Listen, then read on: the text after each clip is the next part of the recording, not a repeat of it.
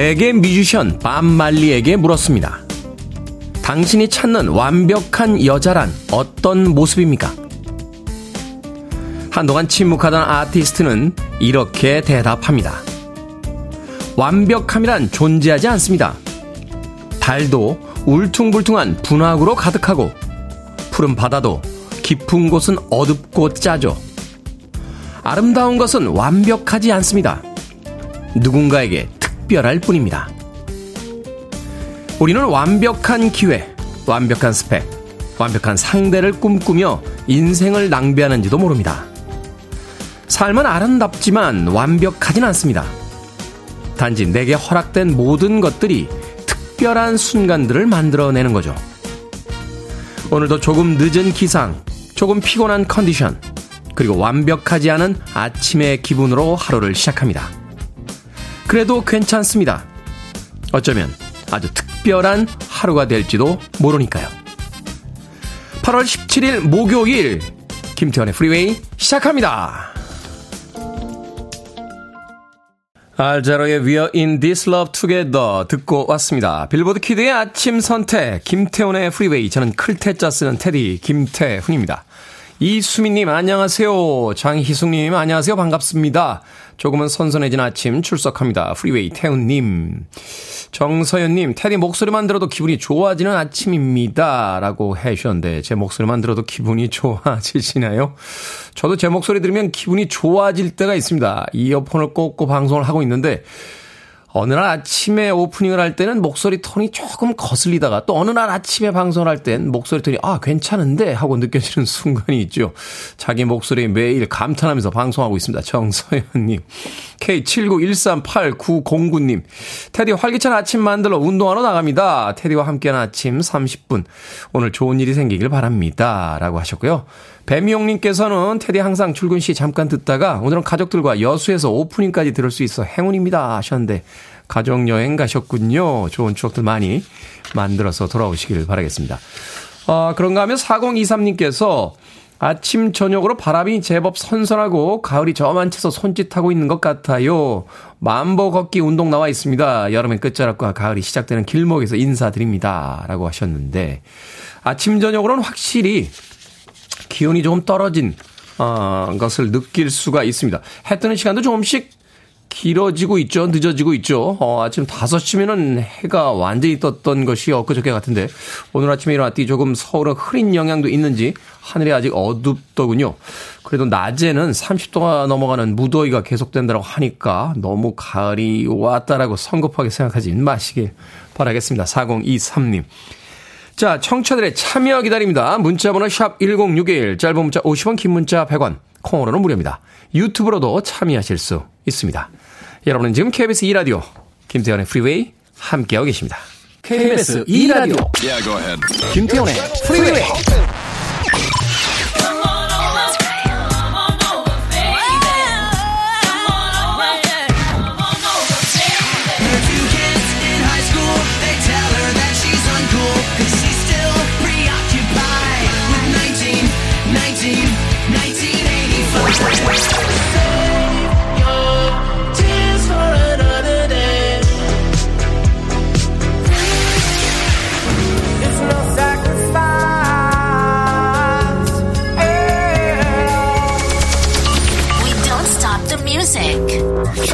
편안한 목소리였죠. 리사 키스의 Better Than You 듣고 왔습니다. 이 리사 키스는 미국의 백인 여성 보컬리스트입니다. Than You가 아마 그녀의 음악 중에서 가장 차트에 상위권에 랭크됐던 음악으로 기억을 하고 있습니다. 특이한 건 백인 여성인데요. 어, 이 흑인 뮤지션들의 backing 보컬, 아, 소위 이제 백 보컬로 활동을 많이 했습니다. 자넷 잭슨이나 뉴 에디션 같은 음, 그룹에서 어, 앨범을 낼 때, 예, 그 backing 보컬로 이제 참여를 했었죠. 음, 리사 키스의 Than You 듣고 왔습니다. 자, 3794님, 테디, 자신감 넘치는 목소리에 저까지 맑고 자신감 있게 출발합니다. 테디 방송은 힐링이 됩니다. 앞으로도 30년은 해야죠. 라고 하셨습니다. 30년이요? 아, 30년. 일단 10년 먼저 해보고, 해보고 생각을 좀 해보겠습니다. 야, 그리고 보니까 이제 얼마 안 남았네요. 이달 말이 되면, 어, 김태현의 프리웨이 시작한 지 3년이 됩니다. 3년. 처음에 시작할 때만 해도 과연 아침 7시, 9시 방송, 이 2시간의 방송, 특히나 아침에 이른 시간에 방송을 며칠이나 몇 달이나 할 수 있을까라고 저 스스로 의심하기도 했었는데 벌써 3년이 다 돼 갑니다. 여러분들께서 이 방송을 또 좋아해 주셨기 때문이 아닐까 하는 생각 하는군요. 예, 8월 31일, 예, 3주년 방송이 될 때 다시 이야기 드리도록 하겠습니다. 3794님. 4153님, 와이프랑 같이 듣는데 중간에 나오는 음악 직접 믹스 하시는 건가요? 가끔 리뉴얼 되는데 센스 짱이라고 하셨습니다. 가끔 리뉴얼 된다고요? 매일 리뉴얼 됩니다. 중간에 나오는 그 음악은요, 이제 jingle로 사용하는 그 음악은 그날, 바로 그 징글이 나가는 그날, 아, 저희들이 방송해드릴 음악, 네 곡 정도를 믹스해서 매일 만드는 겁니다. 매일. 우리 미롱 PD가 매일 간의 수공업으로 한 땀 한 땀, 예, 이어서 붙이는 아마도 김태훈의 프리웨이 모든 코너 중에서 가장 품이 많이 들어가는 그런 짧지만, 예, 아주 힘든 어, 코너가 아닌가 하는 생각이 드는데, 제가 직접 믹스한 건 아니고요. 예, 우리 미니롱 PD가 예, 편곡과 예, 편곡이라고 해야겠죠. 예, 편집과 믹스를 합니다. 자 매일매일 바뀌는 그 리뉴얼되는 하이라이트 징글도 어, 방송에서 한번 즐겨 주시길 바라겠습니다. 내일은 또 어떤 음악들이 하이라이트 징글로 편곡이 될지 편집이 될지 기대해 주시길 바랍니다. 자, 6015님과 5386님, 2514님, 민경희님께서 신청하셨습니다. Westlife, My Love. 이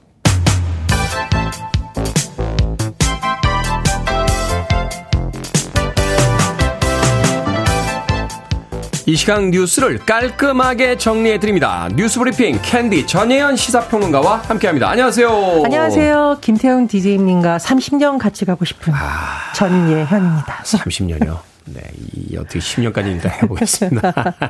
자, 8월 임시국회가 시작이 됐습니다. 국회 소식 전해 주시죠. 예, 어제 8월 임시국회가 시작이 됐는데, 아, 좋은 소식이 별로 없네요. 첫날부터 잇따라 각 상임위가 파행으로 치달았습니다. 관심을 끌었던 국회 행정안전위원회 본래 계획대로라면 충북 오송의 수해 참사 문제, 또 이른바 묻지마 흉기 난동 사건과 관련된 현안 질의, 무엇보다 새만금 세계 스카우트 잼버리 파행 사태에 대한 현안 질의가 진행이 되었었는데 여야가 김관영 전북도지사의 출석 여부를 두고 다투면서 결국은 파행이 됐습니다. 민주당을 비롯한 야당 의원들이 주로 참석한 가운데 26분 만에 끝났다고 하는데요. 이상민 행안부 장관, 김영환 충북지사를 비롯한 당시에 주요 질의를 받아야 될 관계자들도 출석을 하지 않았습니다. 또 하나 관심이 있는 상임위가 있죠. 바로 국방위원회입니다.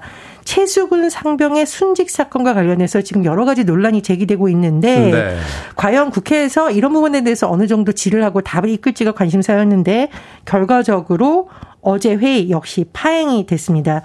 민주당에서는 지금 윗선 개입 의혹을 제기하면서 국방부 장관, 차관, 해병대 사령관, 수사단장 등의 출석을 요구했는데 국민의힘은 여야 간 합의가 이루어지지 않았다는 이유로 반대를 했고요. 결국은 여당 의원들과 정부 관계자들이 불참을 했습니다. 야당 단독으로 개의를 했지만 결국 회의가 1시간도 안 돼서 종료가 됐었는데요.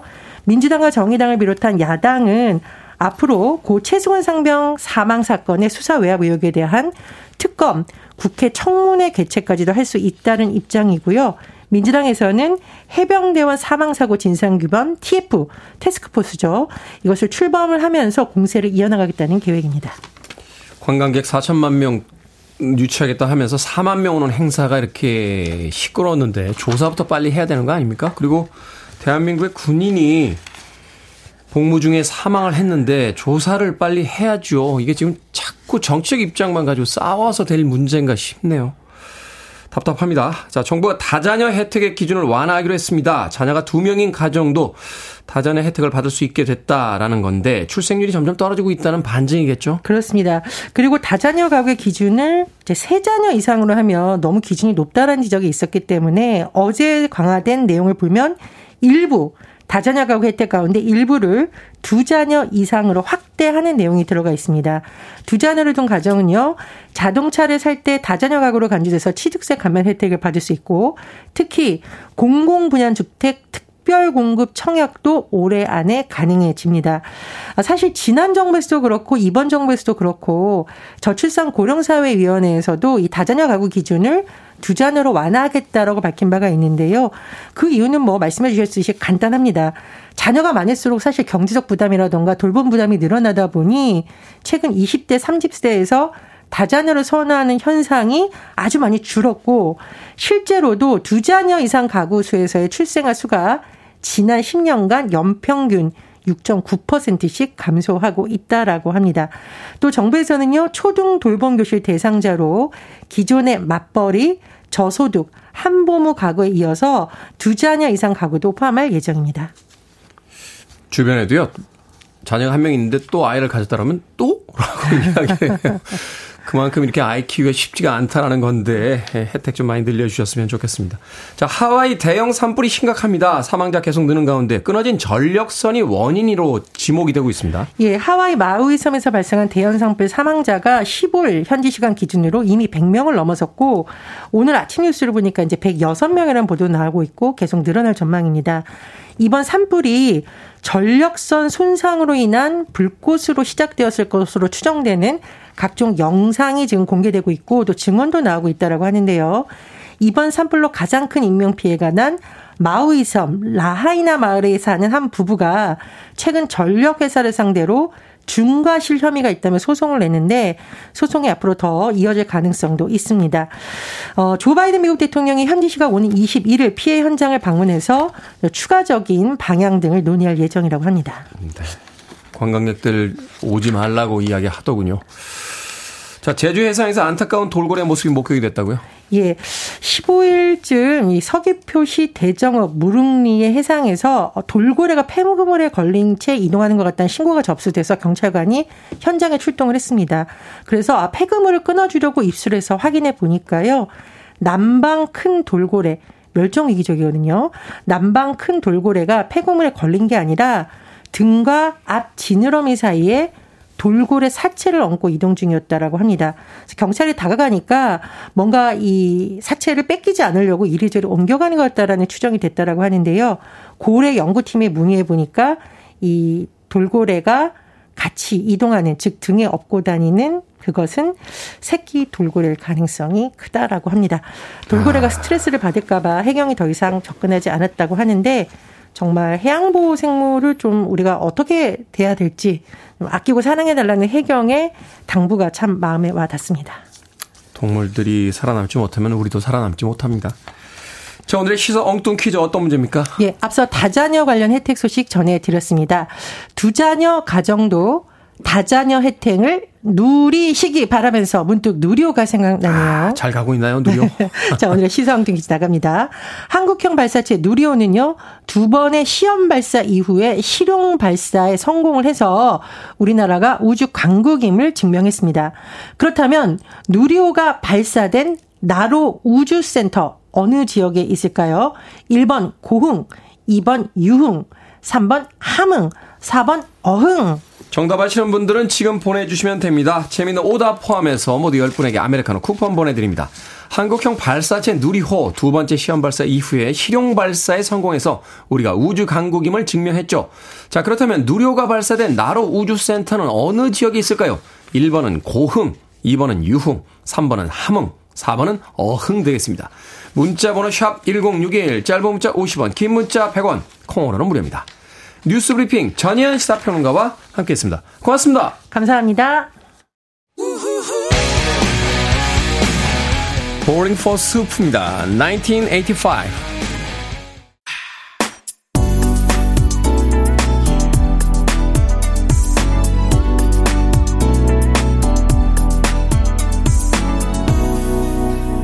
김태훈의 Freeway. 위스퍼스의 And the Beat Goes On 듣고 왔습니다. 자, 오늘의 시사 엉뚱 퀴즈. 나로 우주센터는 어느 지역에 있을까요? 정답은 1번 전남 고흥이었습니다. 고흥. 5383님, 1번 고흥입니다. 고흥이 고향인데 우주 미래의 중심이 된 것 같아 자랑스럽네요. 라고 하셨고요. 6911님께서는 고흥입니다. 손흥민 선수 흥해라 흥이라고 보내주셨습니다. 고흥과 손흥민 선수는 또 어떻게 연결이 되는 겁니까? 흥자 돌림입니까? 유정란님, 흥흥, 비염을 달고 살아서 오늘도 흥흥거리고 있습니다. 5557님께서는 어흥, 커피 안 주면 어흥이라고 또 재미있는 오다 보내주셨습니다. 방금 소개해드린 분들 포함해서 모두 10분에게 아메리카노 쿠폰 보내드립니다. 당첨자 명단 방송이 끝난 후에 김태훈의 프리웨이 홈페이지에서 확인할 수 있습니다. 콩으로 당첨되신 분들 방송 중에 이름과 아이디 문자로 알려주시면 모바일 쿠폰 보내드리겠습니다. 문자 번호 샵 1061, 짧은 문자는 50원, 긴 문자는 100원입니다. 6182님께서요, 배철수 아저씨는 길게 휴가 가셨는데, 태훈 형님은 길게 휴가 안 가시나요? 하셨습니다.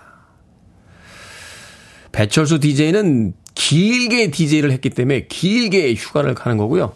예, 저는 짧게 DJ를 했기 때문에 짧게 갔다 오도록 하겠습니다. 아직은 안 갑니다. 예, 찬바람 불면 다녀오겠습니다. 6182님. 4153님께서요, 테디 형 좋은 아침이에요. 요새 프리웨이 주변에 엄청 소개하고 있습니다. 뭔가 배철수 아저씨의 묵직한 편안함 속에 라면 스프 같은 약간의, 약간의 저렴함? 아무튼 형 덕분에 라디오를 들으려고 아침 산책을 거르지 않고 있습니다. 항상 자리 지켜주세요. 살다 살다 이제 라면 스프 같다는 소리까지 들어보네요. 그렇습니까? 어? 제가요? 저는 아주 high한, 예, 아주 고질의, 예, 고품질의 방송을 추구하고 있다고 생각했는데, 라면 스프 같다. 하긴 뭐 라면 스프 맛있죠. 어느 국물에 집어넣어도 그 국물 맛을 맛있게 만들어주니까, 예, 그렇군요. 저의 쓰임새는 라면 스프 같다. 뭐 받아드리겠습니다. 뭐 라면 스프면 어떻습니까? 맛있게만 음식이 나오면 되지요.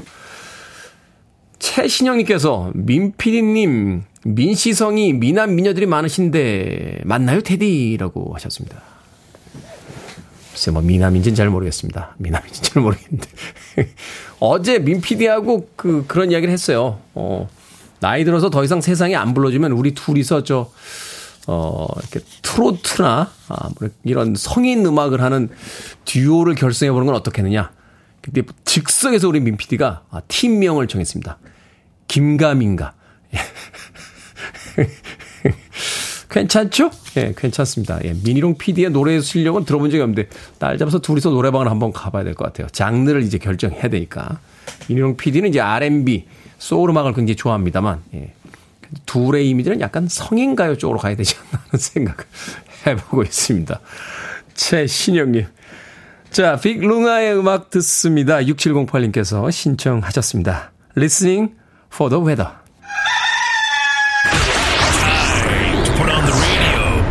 김태훈의 프리웨이 Are you ready?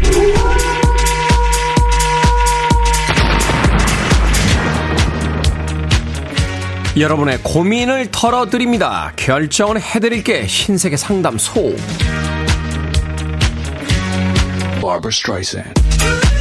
3242님, 중학교 2학년 딸이 공부를 열심히 한다고 태블릿 PC를 사달라고 합니다. 사줄까요? 아니면 사주지 말까요? 비싼 제품으로 사달라고 하네요. 사줍시다. 중2 딸이 공부 열심히 한다는데 이건 거절할 수가 없는 제안이죠. 4230님, 아들이 복학하면서 집에서 통학하겠다길래 제 차를 줬습니다. 그런데 놀러 다니느라 바빠요. 차를 뺏을까요? 아니면 일단 지켜볼까요? 뺏으셔야 할 것 같은데요. 지켜본다고 바뀔 나이가 아니에요. 3820님, 걷기 운동 가려는데 바다 쪽으로 갈까요? 아니면 산 쪽으로 갈까요? 산으로 가세요. 여름엔 나무가 그늘을 만들어줘서 산이 더 시원합니다. 박외숙님, 요즘 일이 너무 없어 걱정인데 조금 더 견뎌볼까요? 아니면 이직을 고민해 볼까요? 이직을 고민해 봅시다. 원래 일이 없을 때, 한가할 때, 시간이 많을 때 고민을 하는 거예요. 방금 소개해드린 네 분에게 선물도 보내드립니다. 콩으로 뽑힌 분들은 방송 중에 이름과 아이디 문자로 알려주세요. 고민 있으신 분들 김 소장 믿고 사연 보내주시기 바랍니다. 문자번호 샵 1061, 짧은 문자 50원, 긴 문자 100원, 콩으로는 무료입니다.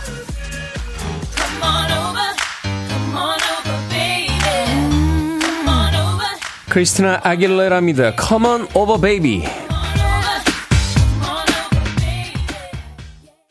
You're listening to one of the best radio stations around. You're listening to 김태훈의 Freeway.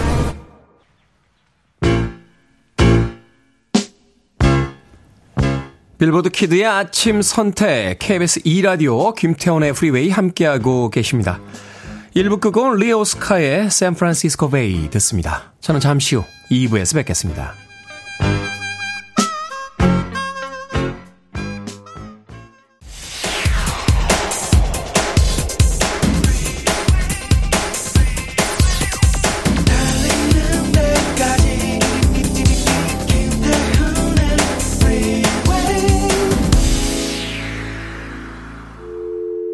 I need your arms around me. I need to feel your touch.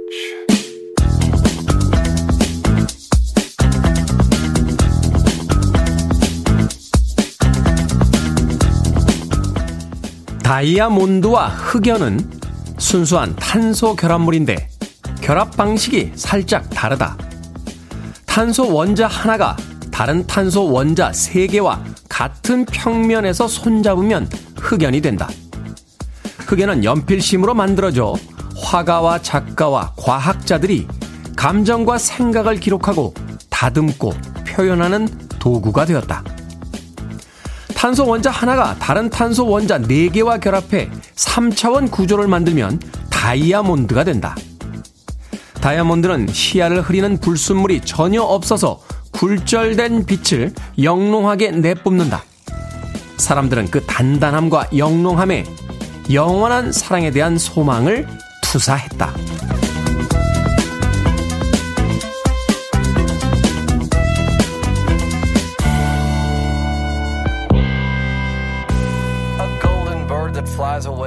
뭐든 읽어주는 남자. 오늘은 유시민의 책 문과 남자의 과학 공부 중에서 읽어드렸습니다.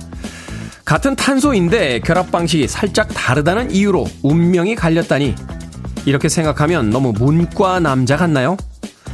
하나는 세상의 모든 감정과 지식을 기록하는 물질이 되고 하나는 사랑을 약속하는 상징이 됐지만 실제로 영원한 사랑을 보장하는 일은 드물었죠. 그러니 뭐가 더 아름다운 물질이라고 말하기는 어려울 것 같습니다. 모든 건 미세한 차이로 저마다 다른 특징을 지니게 되고요. 그 특징을 어떻게 활용하느냐에 따라 자신만의 독특한 아름다움을 갖게 되니까요. 무엇이 당신을 아름답게 만듭니까? 원디렉션의 What Makes You Beautiful 듣고 왔습니다. 김태훈의 프리웨이 2부 시작했습니다. 앞서 일상의 재발견, 우리의 하루를 꼼꼼하게 들여다보는 시간, 뭐든 읽어주는 남자. 오늘은 어, 유시민 씨의 책 문과 남자의 과학 공부 중에서 읽어드렸습니다. K124288217님께서 이건 원자 하나가 다를 뿐이야 이러면서 몽당 연필을 목에 걸고 다닐까요? 라고 하셨는데 어, 그거 괜찮은 아이디어인데요?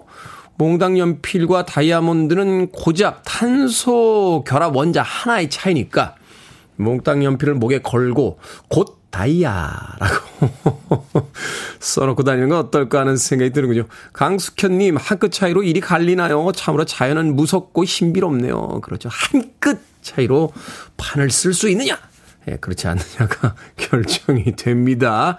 자, 박향자님, 김중배의 다이아몬드가 생각나네요. 김중배의 다이아라니요. 지금이 2023년도인데, 이수일과 심순애라는 예전 그, 그죠? 어, 예전 그, 거기 나오는 부자 아저씨 이름이 김중배 아닙니까? 어? 내 앞에서 사랑을 맹세하더니 김중배의 다이아몬드가 그토록 좋았던 말이냐? 하는 그, 이수일의 대사가 있던 거로 기억이 되는데, 야, 이걸 기억하고 있는 저도 대단하네요. 예, 저도 사실 이거 기억할 그런 나이는 아닌데, 어찌됐건 어린 시절에 봤던 그, TV에서의 그 장면 하나는 아, 영원히 머릿속에 기억이 되는 것 같습니다. 이수일과 심순애가 서로 사랑을 했다가 김중배 아저씨가 나타나서 다이아를 탁 보여주죠. 예, 그러면서 오해가 싹 듭니다. 그러자 이수일 씨가 내게서 그토록 사랑을 맹세했더니 김중배의 다이아몬드 반지가 그토록 좋았던 말이냐? 앞뒤로는 기억이 안 나요. 예, 딱 그 한 줄 기억이 납니다. 박향자님. 자, 뭐든 읽어주는 남자, 여러분 주변에 의미 있는 문구라면 뭐든지 읽어드리겠습니다. 김태훈의 프리웨이 검색하고 들어오셔서 홈페이지 게시판 사용하시면 됩니다.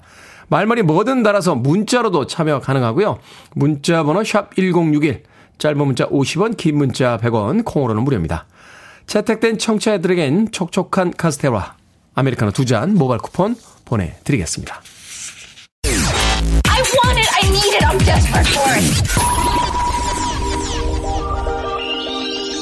Okay, let's do it.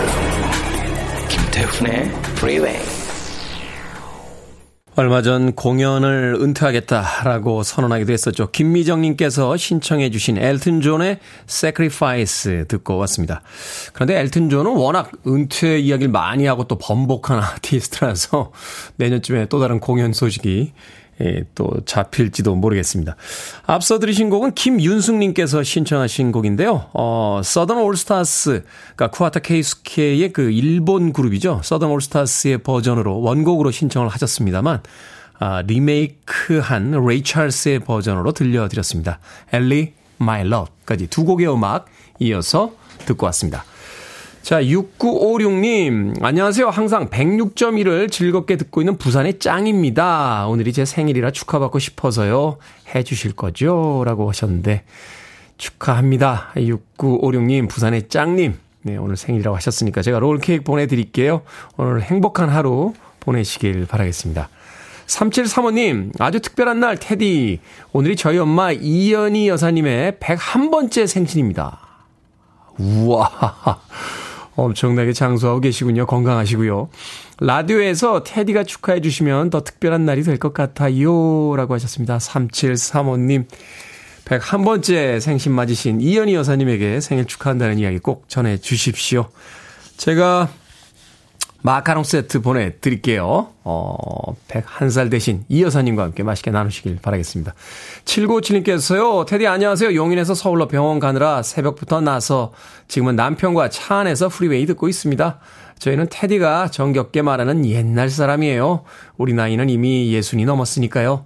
나들이처럼 병원 가는 일이 잦아집니다. 라고 하셨는데, 그래도 남편과 함께 그렇게 나들이 하듯이 다녀오실 수 있으니까 얼마나 좋나 하는 생각도 해보게 되는군요. 7957님 많이 아프신 건 아니죠? 주유 상품권 보내드릴게요. 어, 병원 나들이 하실 때 기름 넣으시고 또 사용하시길 바라겠습니다. 봄날의 뱃살님께서는 테디 회사 사장님이 장이 안 좋으신지 자꾸 사장실에서 방귀를 꾸십니다. 모른 척 해야 하나요? 라고 하셨는데 사장님이 자기 방에서 방귀 끼는 거에 어쩌겠습니까? 모른 척 하세요. 자, 조정민 님께서 신청하신 음악 들려드립니다. 위켄드. 그리고 아리아나 그란데가 함께 했죠. Save Your Tears.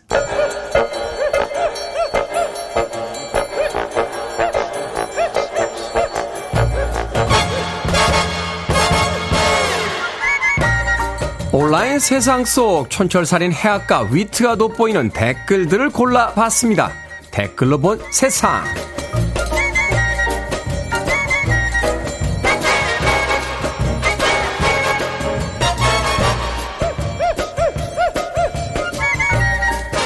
첫 번째 댓글로 본 세상. 올해 고등학교에 입학한 신입생 1000명 중 24명은 자퇴를 했다고 합니다. 지역별로는 강남이 4.13%, 송파가 3.7%로 자퇴율이 가장 높았다는데요. 이 중에 많은 학생들이 대학 입시에 올인하기 위해 자퇴를 결심했다고 하는군요.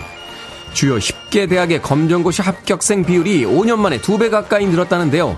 여기에 달린 댓글 드립니다. 제트님, 학교에서 친구들과 축구하고 떡볶이 사먹고 선생님과 인연을 맺던 시대는 점점 끝나고 있네요. A님, 목표가 무조건 대학이니까 자퇴하고 학원 다니는 게 오히려 효율이 좋다고 판단한 거죠. 씁쓸합니다. 고등학교의 목표가 대학 진학이 된 지 오래죠. 선생님, 학생, 학부모 모두 학교를 학원화하니까 자퇴도 한편으로 이해가 되네요.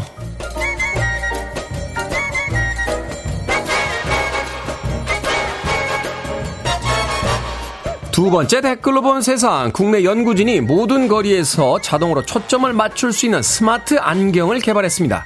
사용자가 바라보는 물체와의 실시간 거리 정보가 전기 신호로 전달이 되면 액체 렌즈의 두께가 변하면서 모든 거리의 물체를 또렷하게 볼 수 있는 건데요. 아직 시제품이다 보니까 렌즈와 센서가 너무 크고 노트북에 유선으로 연결해야 하지만 5년 안에 일반 안경 형태로 만들어 상용화할 수 있을 전망이라고 합니다. 여기에 달린 댓글 드립니다. 경환님, 노안이 와봐야 이 안경이 얼마나 대단한 건지 알 수 있습니다. 얼른 갖고 싶다니까요. 주초님, 점점 영화에서나 보던 기들들이 구현이 되어가는 게 정말 신기하네요. 상용화 하는데 5년이 걸린다고요? 아, 5년을 더 안경을 썼다 벗었다 해야 되는군요. 얼른 좀 만들어 주세요.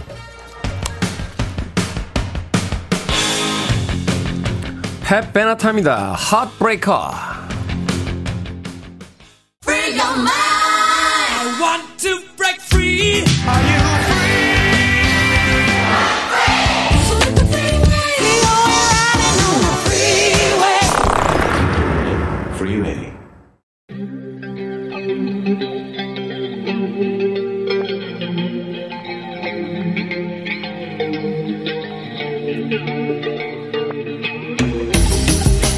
21세기의 키워드로 우리의 역사를 살펴보는 시간입니다. 역사 대자뷰. 오늘도 공간역사연구소 박광일 소장님과 함께합니다. 안녕하세요. 안녕하세요. 요즘은요, 이 성인들보다 오히려 청소년들의 흡연율이 많이 높아진 것 같아요. 저희 세대는 한동안 금연 열풍이 불어가지고 담배 끊는 사람들이 굉장히 많아졌었는데 최근에 이렇게 길 다니다 보면 여기저기서 담배 피는 젊은이들이 굉장히 많습니다. 그래서 노담 뭐 이렇게 금연 캠페인 광고를 자주 접하게 되는데 우리나라에는 언제부터 이 담배가 들어왔고 담배를 피우기 시작한 겁니까? 근데 이 담배를 언제부터 피웠을까와 관련해서 가장 널리 알려진 말이 호랑이 담배 피던 시절. 야, 그러면 진짜 오래된 건데. 근데 그게 별로 오래 안 됐습니다. 아, 그래요? 네, 임진왜란 이후입니다. 아, 임진회 그럼 우리가 그 드라마나 영화에서 이렇게 양반들이 곤방대에 이렇게 탁 담배 피우 이게 임진왜란 이후예요? 그렇습니다. 그러니까 실제로 호랑이 담배 피던 시절을 잘 쓰지 않으시면은 이게 역사 사실하고 부합할 때는 500년을 넘지 못한다라고 그렇군요. 보시면 될 것 같고요. 그런데 한편으로는 그게 들어온 지는 얼마 안 됐음에도 조선 후기에 믿을 수 없을 정도로 흡연하는 사람들의 비율이 높았던 것으로 보여집니다. 아, 조선 후기에 갑자기 확 올라갔군요. 네, 그러니까 담배가 들어온 게 16세기 그 17세기 초반인데 그런데 18, 19세기가 되면은 굉장히 많이 담배를 피웠다라고 알려져 있는데 대표적으로 네. 이제 우리나라에 왔던 하멜이 하멜. 자신의 기록에 이렇게 적었습니다. 조선에서는 4살, 5살만 돼도 아이들이 담배를 피운다. 4살, 5살에 네. 맞담배를. 맞담배인지는 모르겠습니다만은 걔들이 뭐 어디 어디 가서 피겠어요. 피면은 집에서 필 텐데 맞담배지. 네. 그리고 이제 널리 알려진 것처럼 이제 1907년에 우리가 국채 보상 운동, 그러니까 일본으로부터 빌린 차관을 갚자라고 하는 운동이 있었을 때 이런 표현이 등장을 했습니다. 우리나라에는 남녀노소 상하 빈부를 막론하고 모든 사람이 담배를 피우지 않는 사람이 드물다. 라고 해서 그때 이제 그 국채보상 운동을 계획했던 분들의 계획이 2천만 동포가 석 달치 담배값인 60전을 모으면 1,200만 원이 되니까 그때 국채가 1,300만 원이었거든요. 네. 이거 갚을 수 있다라는 계산을 했다는 얘기는 다 폈다는 이야기예요. 주변에 담배 안 피는 사람 있어? 라고 스스로 이제 되물으면서 이런 정책을 만들지 않았을까 이렇게 볼 수 있습니다. 그러니까 지금 식으로 이야기하면 이거네요. 하루 한 잔 먹는 아메리카노 커피 한 잔만 모으면 그렇죠. 그걸 뭐 석 달 모으면 이걸 석 달만 모으면 우리가 국채를 갚을 수 있다. 근데 그게 아메리카노 커피가 아니라 담배. 야, 전 국민이 담배를 폈단 말이에요? 어린 아이들이 직접 담배를 찾아서 피진 않았을 거 아니에요? 이게 담배라는 게 지금처럼 이제 권련의 형태로 이렇게 말아서 나오는 게 얼마 안 됐으니까. 18세기, 19세기 이제 그 권련하고 이제 그 입담배하고를 서로 다툼이 벌어지거든요. 네. 그러니까 조선 때만 해도 이게 담배 잎을 이렇게 이렇게 썰어가지고 썰어가지고 이게 저 곤방대. 곤방대나 지금으로 얘기하면 그냥 파이프죠. 그런 데다 네. 넣어서 이제 피는 건데 이걸 아이들이 직접 만들었을 것 같지 않은데 이게 어떤 이유 때문입니까? 그렇습니다. 그러니까 지금 얘기하셨던 것처럼 4, 5살짜리가 그런 어떤 그 구체적인 과정을 거치는 것도 어렵고 또 한편으로는 그 매운 담배를 아이들이 찾아서 피웠을 가능성도 드물다는 점에서 그렇다면은 어른이 누군가 권장을 했을 가능성이 굉장히 높다라고 볼 수 있고요. 다섯 살짜리한테요? 그렇습니다. 그렇기 때문에 담배에 대한 생각이 지금하고 완전히 아. 달랐겠다라는 걸 짐작해 볼 수가 있는데요. 이게 지금식으로 이야기하면 그 ADHD 같은 아이들 담배 태우면 이렇게 좀 조용해진다. 무슨 약 같은 걸 쓴 겁니까? 맞습니다. 당시 이제 담배를 아. 남영초라고 생각을 했는데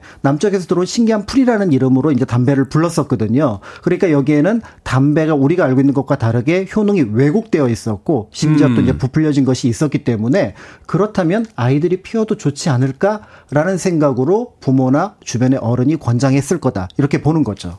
어 떤 효능으로서 이제 알려진 겁니까? 네, 이 부분은 굉장히 국제적이었다라고 볼 수 있는 부분과 국내적이었다라고 하는 부분으로 나누어 볼 수가 있는데요. 네. 당시 중국이나 일본, 한국에서는 이 담배라고 하는 거는 기본적으로 풍토병 예방해 준다. 그다음에 추위를 견디게 해 준다라는 의미를 가지고 있는 풀이었습니다. 네. 또 때에 따라서는 몸의 기운을 보호하는데 도움을 주는 풀이다. 그래서 약초 대접을 받았고요. 어, 담배가 들어온 지 한 200년 정도 지났을 때, 그러니까 19세기, 18세기 후반에, 어, 우리나라에 담배가 200년이나 됐는데, 어떻게 그거를 기록한 책이 없어? 라고 하면서 이옥이라고 하는 사람이 담배의 경전이라는 이름의 연경이라는 책을 씁니다. 여기에 담배의 효능을 몇 가지를 정리를 해놨는데요. 술을 마시지 않은 사람은 취하게 만들어주고요. 담배 술- 이렇게 피면 예, 이렇게 약간 어지러울 때 있죠. 어, 술 취한 사람은 술에서 깨게 만들어주고요. 아, 그래요? 배고픈 사람은 배부르게 만들어주고 배부른 사람은 배를 꺼지게 만들어주고 음식을 빨리 소화하게 만든다. 그러니까 이런 믿음이 있으니까 어린 아이들에게도 담배를 피워라 가르치는 어떤 그런 풍경이 만들어지지 않았을까라고 생각을 합니다. 예전에 그 대학의 어설픈 형들이 하던 이야기 생각나네요. 식후 연초는 불로 장생이라 막 했는데 아 이게 음식을 소화하게 해주고 뭐 배를 꺼지게 해주고 저는 뭐 지금은 안 핍니다만 예전에 폈던 기억을 이렇게 떠올려 보면 조금 맞는 것 같은 부분도 있어요. 이렇게 그 배가 이렇게 더부룩할 때 한데 이렇게 태우면 약간 근데 그게 그러면 담배를 경작하는 곳이 자연히 늘었겠네요. 농사 짓듯이. 그렇습니다. 이렇게 담배를 많이 피우게 됐다라는 건 이것 수입에 의존할 수 없다는 얘기고 자생했던 담배를 길러서 피웠다라는 걸 짐작해 볼 수가 있는데요. 네. 어, 임진왜란 이후에 이제 보통 토지가 황폐해졌다 이런 표현을 많이 듣습니다. 땅은 있는데 이제 농토로 쓰긴 어렵다라고 볼 수 있는데요. 음. 여기에 담배를 심었더니 담배가 잘 자랐고요. 아. 또 우리나라가 담배 키우는데 굉장히 적격이었던 풍토와 어떻게 보면 토지를 가지고 있었던 거죠. 네. 그런 면에서 이제 담배의 어떤 생산량이 늘어나게 되는데 특히 이제 청에서는 조선 담배에 대한 수요가 음으로 양으로 늘어나게 됩니다. 그래서 좋은 품질의 조선 담배 한 근은 은 한 양 값어치를 했었기 때문에 우와. 당시 청에 가는 사신들은 이제 그 여비로 담배 몇 근을 가져가면은 그걸 현장에서 팔아서 비용으로 썼었습니다. 네. 그런데 이런 것들이 이제 점차 확산이 되면서 조선과 청의 무역 거래 목록에 이제 담배가 들어가게 되고요. 그 청은 이것 때문에 이제 금연 정책을 실시합니다. 이게 조선에 담배가 들어오면 청의 은이 조선으로 유출이 되니까. 그래서 이렇게 이제 어 금, 금연을 하게 되는데 이렇게 금연령이 내려지면은 거꾸로 비밀리에 이제 조선 담배를 사야 되니까 그렇죠. 오히려 담배 가격이 더 높아져서 결국은 이 금연령은 내려졌다가 철, 어, 철회되었다가 내려졌다 철회되다가 반복하는 그 과정을 조선 후기에 계속해서 겪게 됩니다. 미국도 금주법 시대에 술값이 더 올라갔잖아요. 네. 어, 그렇기 때문에 이제 조선의 담배는 당시에 동아시아에서 명품 대접을 받았다라고 볼 수가 있는데요. 이제 조선의 담배는 그 산지의 지명을 따서 이름을 붙였습니다. 그래서 경상도 신령 지역에서 나면 경상도 신령초, 네. 그다음에 강원도 금강초, 전라도 진안초, 상관초, 평안도 성천초 이런 것들이 유명했고요. 네. 당시 최고의 명품으로 꼽혔던 담배는 춘향전에도 등장하는 금광초라고 하는데요. 금광초. 남한산성 근처에서 나와서 남한산성초 라고도 불렀습니다. 어, 지금 지명으로는 경기도 광주, 어, 그니까 당시 지명은 경기도 광주 금광리였고 네. 지금은 성남시 중원구 금광동. 아. 그러니까 여기가 우리나라 최고의 담배 명산지. 지금 담배 재배하나요? 그렇지는 않은 것 같더라고요. 그렇군요. 아니, 전 담배 끊었는데 왜 갑자기 하 하고 있는지 모르겠네. 백해 무익하다고 생각했던 이 담배에도 어, 조선시대로부터 또 이어지는 역사가 있다는 게 참 신기합니다. 음악 한 곡 듣고 와서 계속해서 조선시대의 담배 이야기 나눠보도록 하겠습니다. 담배 많이 피시는 분들 이렇게 부르죠. 어, 제이콥 뱅스의 Chain Smoking 듣습니다. 무슨 사연이 있으시길래 이렇게 담배를 연달아 태우고 계신 걸까요? 제이콥 뱅스의 Chain Smoking 듣고 왔습니다. 빌보드 키드의 아침 선택, KBS 2라디오, 김태훈의 프리웨이, 역사 데자뷰, 박광일 소장님과 함께 오늘은 조선시대의 흡연에 대한 이야기 나눠보고 있습니다. 자, 앞서서 청나라가 이제 청나라의 은이 유출되는 것을 막기 위해서, 그러니까 이제 청나라 국민들의 백성들의 건강을 위한 게 아니고 예, 은이 은이 유출될까봐 금연 캠페인 금연령을 내렸다. 라는 이야기를 해주셨는데 그러면 조선에서는 금연령이 내려진 적이 없습니까? 조선에서도 이제 조금씩 다른 이유지만 금연령이 그러니까 그 때때로 이제 어떻게 보면 이제 내려지게 되는데요. 일단 금연에 대한 논의의 시작 같은 경우는 사실은 이제 청과는 조금 다른 이유인 경제적인 문제. 라고 볼 수가 있을 것 같습니다. 네. 그러니까 이익이나 이동부 같은 이제 실학자 같은 경우가 볼 때 이 담배를 너무 많이 피우다 보니까 별을 심어야 될 곳에 담뱃잎을 심었더라. 아. 그러니까 이제 결국은 이게 산업 자체에 어떤 왜곡 현상이 나타나게 되고요. 이 담배가 돈이 되니까. 그렇습니다. 어, 쌀을 안 심고 그렇죠. 별을 안 그러면 이제 국민 먹거리에 문제가 생기니까. 그렇습니다. 네. 그렇지만 농민들 처지에서 보면은 담배를 심었을 때 훨씬 더 소득이 높았기 음, 때문에 음. 이제 이런 것들이 이제 계속해서 퍼져나갔던 그런 문제를 지적을 했고요. 또 한편으로 소비의 관점에서 볼 때는 담배 소비로 인해서 가산의 탕진 그것이 이제 사회 문제로 나타나는 경우. 아니, 담배를 얼마나 폈길래 가산을 탕진합니까? 그래서 이제 기근이 났을 때 쌀을 주게 되면은 그 네. 그 쌀을 가지고 담배를 바꿔 먹는. 아. 이런 경우가 나타나기도 했었다는 점. 이제 이런 것들을 이제 실학자들이 이제 지적을 하게 됩니다. 그렇군요. 그런데 이제 이것보다 더 큰 이유로 사실은 이 금연에 대한 논의가 있었던 것은 뜻밖에도 예법의 문제였습니다. 예법의 문제. 흡연이 동방 예의지국의 예를 무너뜨린다.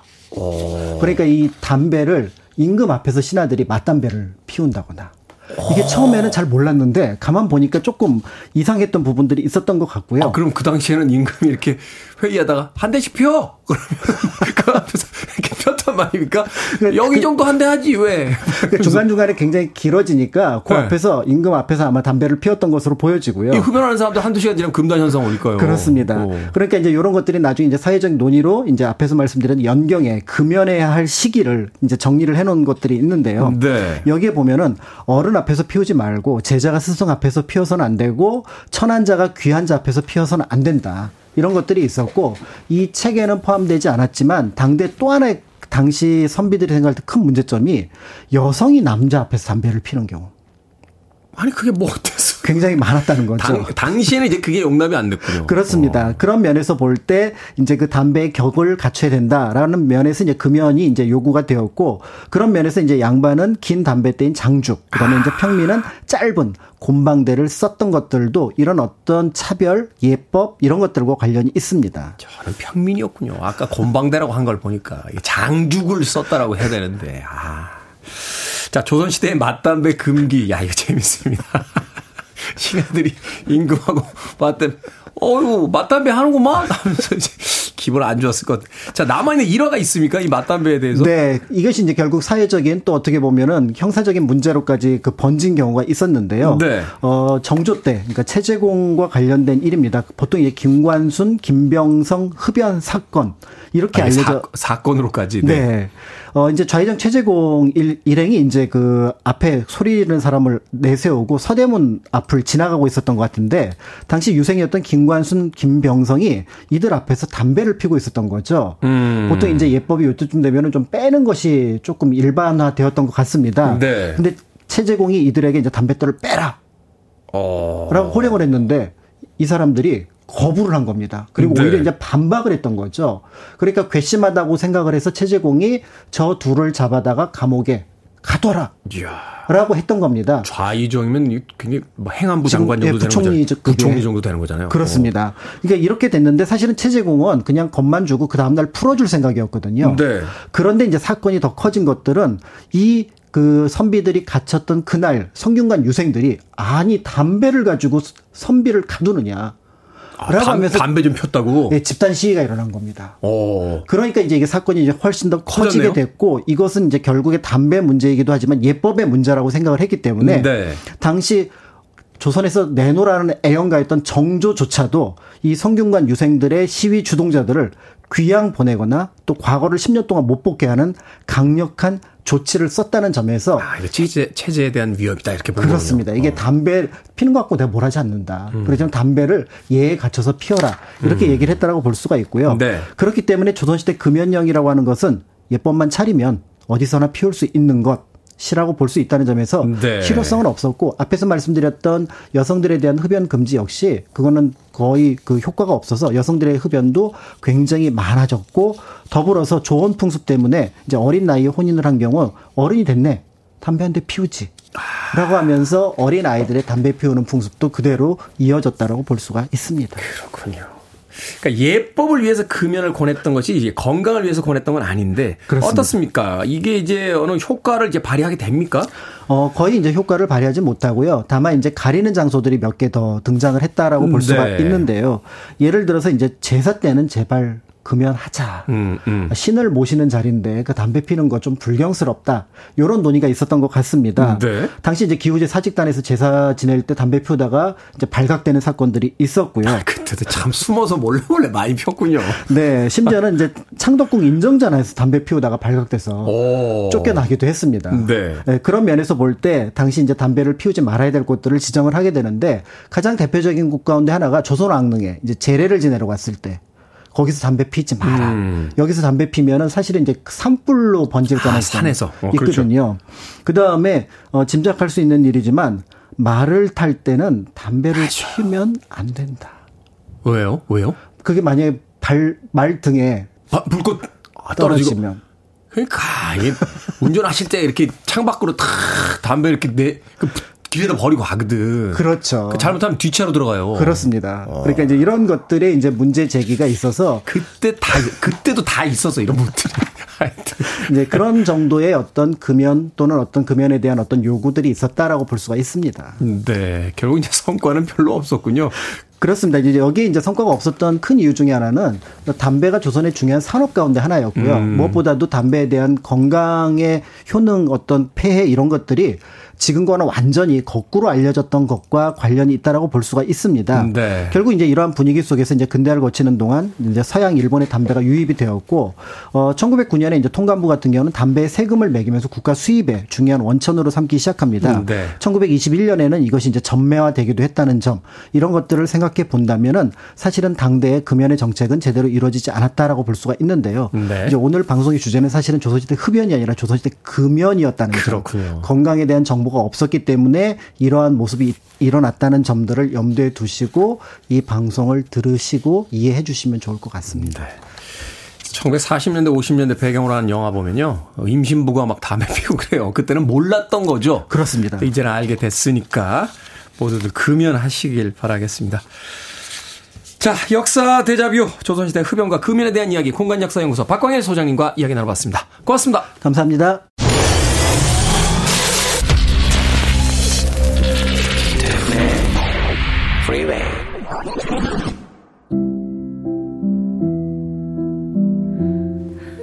KBS 2라디오 김태훈의 프리웨이 오늘 방송 여기까지입니다. 오늘 끝곡은 빌리 아일리쉬의 What Was I Made For 듣습니다. 편안한 하루 되십시오. 전 내일 아침 7시에 돌아오겠습니다. 고맙습니다.